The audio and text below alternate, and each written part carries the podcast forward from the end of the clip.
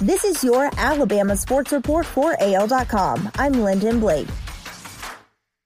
The NCAA Division I Council has voted to grant an extra year of eligibility to all Division I spring sport athletes. It was announced Monday. The vote, which did take place Monday afternoon, comes after most spring sports seasons were halted early due to the coronavirus pandemic.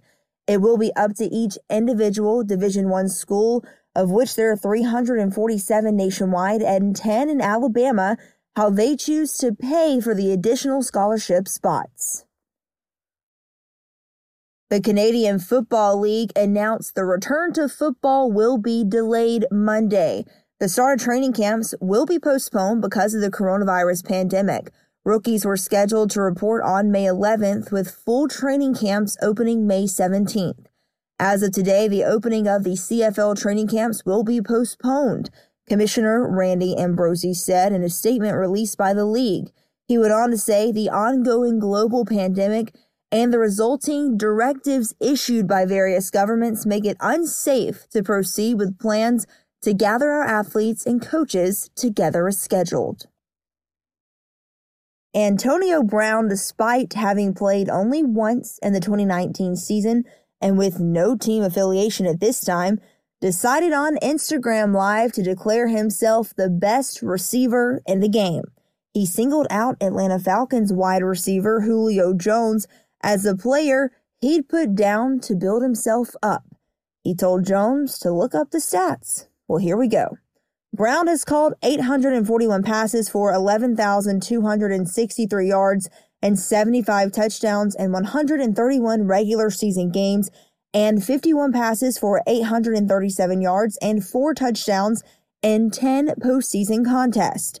A first round draft choice from Alabama in the 2011 NFL Draft.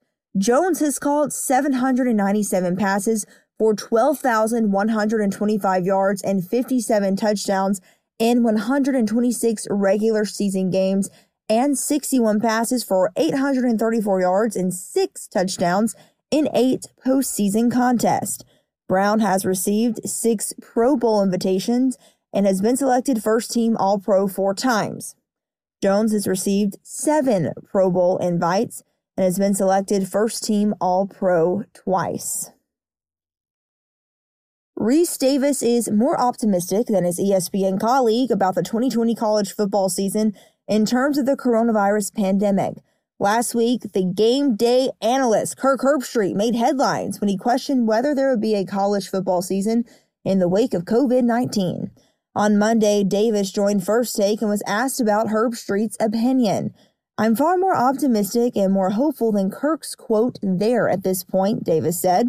I just think it's a little bit premature at this juncture while offering the caveat that there is so much unknown out there. Rece went on to say, Kirk's right based on everything I've read in terms of medical experts, in terms of the vaccine.